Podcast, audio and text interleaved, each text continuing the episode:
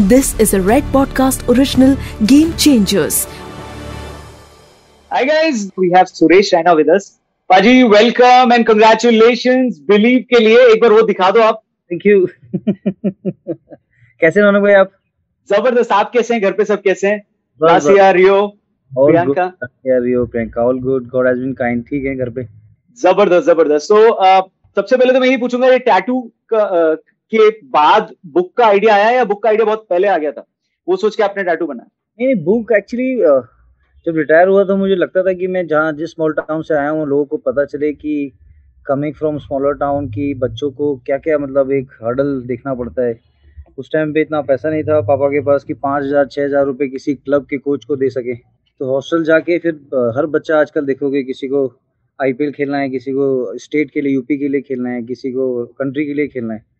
तो उस टाइम पे इतना मतलब इतना फैसिलिटीज़ नहीं होता रौनक भाई। उस उस हिसाब से मुझे लगा कि मैं बाद में ये बुक लिखूँगा तो लोगों को पता चलना चाहिए कि एक जो आप बिलीव करते हो या हौसला ही रखते हो, जो कैंपेन हमने चलाया था आपके साथ एड के साथ तो लोगों को पता चलता है कि जब अंदर जु- जुझारूपन है, आपके अंदर अच्छी काबिलियत है तो बताना चाहिए, लोगों के साथ शेयर करना चाहिए, क्योंकि मुझे लगता है कि इतना कुछ हासिल करने के बाद अगर हम किसी के काम आ सके तो उससे बड़ी हेल्प कुछ नहीं होती।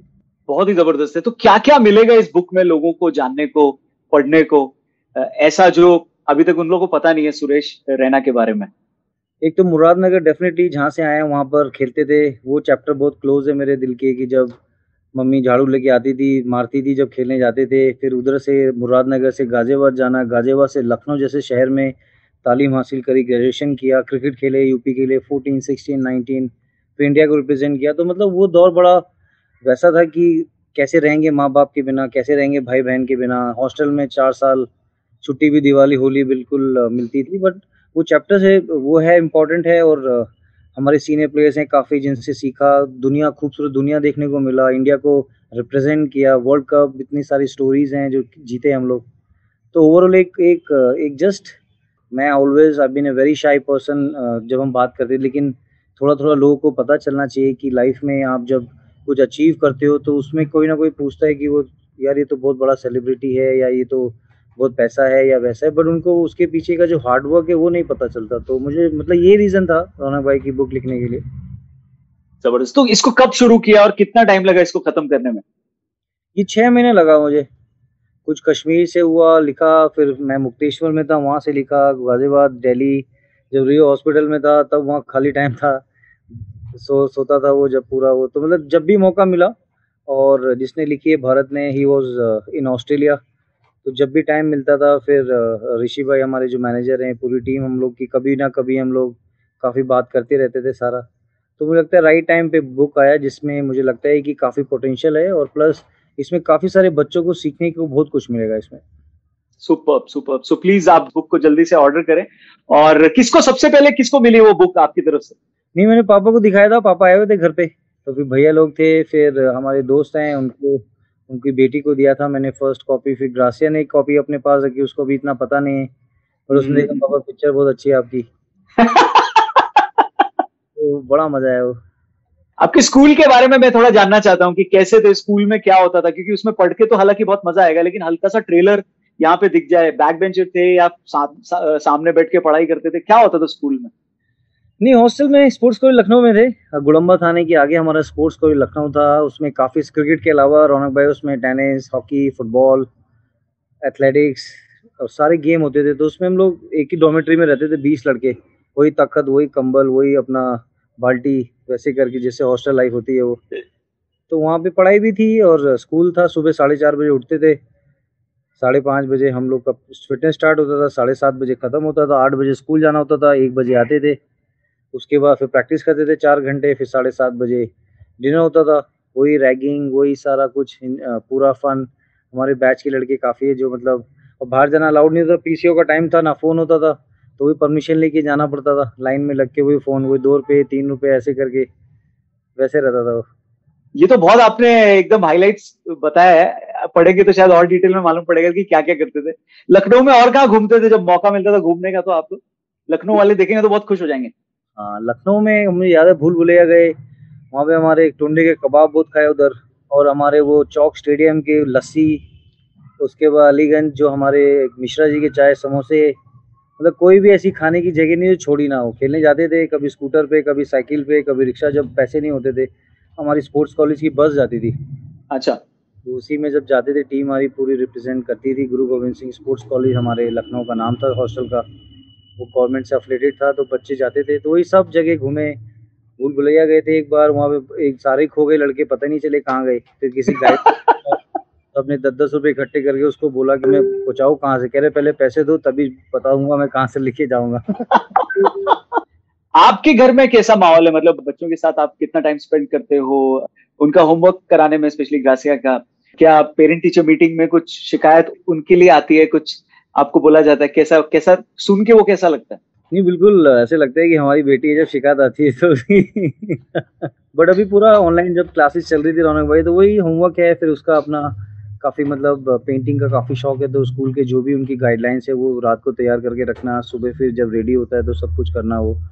होमवर्क तो ऐसा सच नहीं है बट वही जब एट टू ट्वेल्व उसकी क्लासेस होती थी, उसमें जो भी उसका सारा होमवर्क है, उसका स्टडिंग है but make sure I I do fitness with her she does dance हो गया, उसका या स्विमिंग होगी छोटा सा जो हमने बना रखा है पूल फिर कभी मैं गाँव अपना गाजियाबाद जाता हूँ जब उधर तो उधर फार्म हाउस छोटा सा है तो बच्चों को स्पेशली जो रूट्स होते हैं तो शी वॉज़ प्लगिंग वहाँ प्रॉपर अपना वो गाजर मूली, अपना बीट रूट्स जैसे हम जाते हैं गाँव में।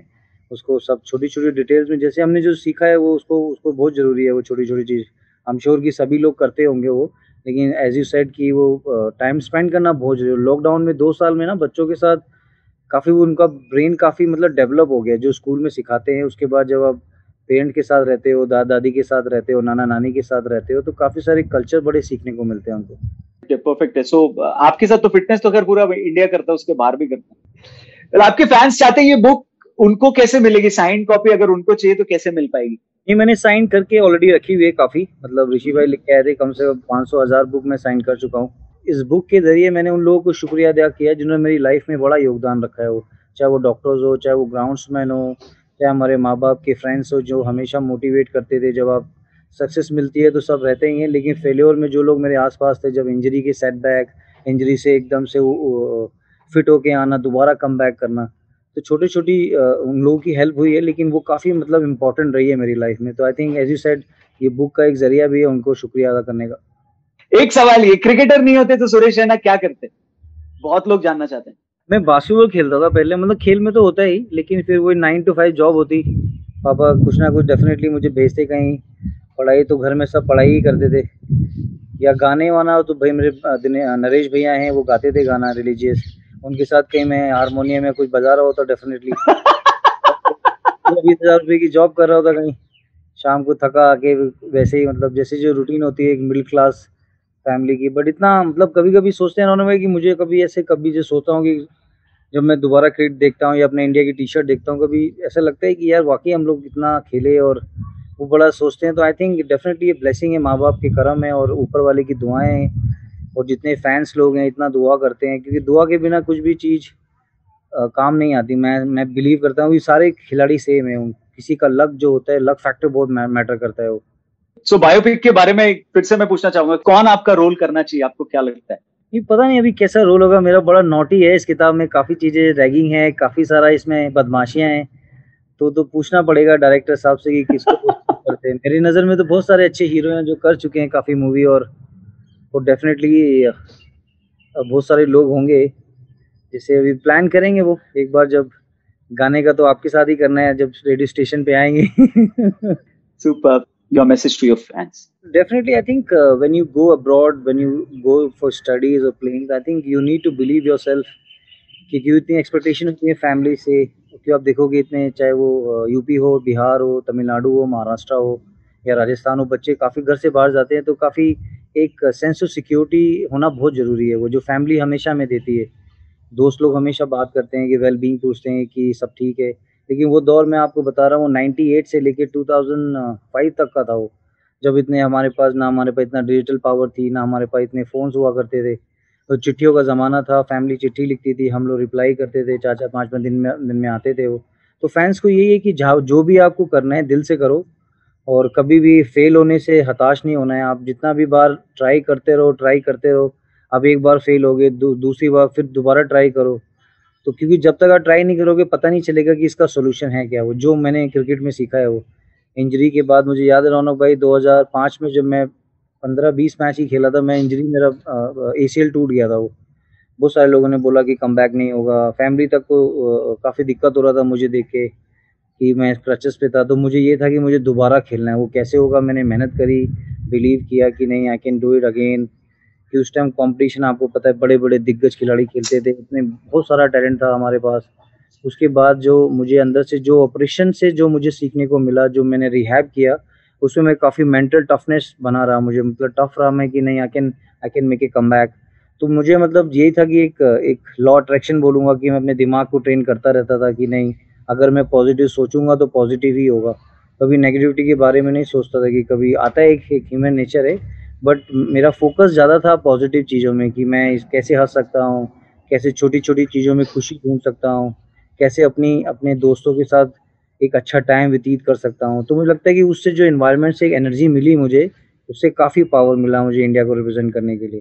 तो ये मैसेज है सब लोगों को और I think everyone knows कि उनको क्या चाहिए। जो आपका मन करता है make sure you get guidance घर में बड़े भाई की, जो मेरे भाइयों ने मुझे हेल्प किया सिस्टर की स्पेशली पेरेंट्स की एक एक अलग होती है आदत बेटा ठीक हो कैसे सारा सपोर्ट? तो बहुत ज़रूरी है मुझे लगता है कि एवरी वन हैज़ फेवरेट होता है कि ये मेरे भाई से बात करूँ कि मैं जो मेरा पर्सनल है वो मेरी सिस्टर से बात करूँ पापा मम्मी से बात करूँ। तो मुझे लगता है कि आपको बात करनी आनी चाहिए और बात जो दिल में है वो शेयर करना बहुत ज़रूरी है। तो ये उस बुक में सारा कुछ लिखा है। और आई थिंक परफेक्ट टाइटल है बिलीव और इस बुक को प्लीज़ आप लोग खरीदें पढ़ें और चाहे स्कूल में हो कॉलेज में हो या लाइफ के किसी भी दौर में चल रहे हो। आपको ये बुक बहुत ज़्यादा काम आएगी। एंड इसका जो लिंक है वो आपको मिलेगा डिस्क्रिप्शन में। बाजी, आपसे बहुत सारा कुछ और भी हमको देखना है, सुनना है और बात करनी है। अभी थैंक यू वेरी मच बाजी हमारे साथ बात करने के लिए, सुरेश है ऑल द बेस्ट इस बुक के लिए भी और आगे की इनिंग के लिए भी। आगे भी आपसे बात करते रहेंगे। Take care thank you this is a Red Podcast original Game Changers.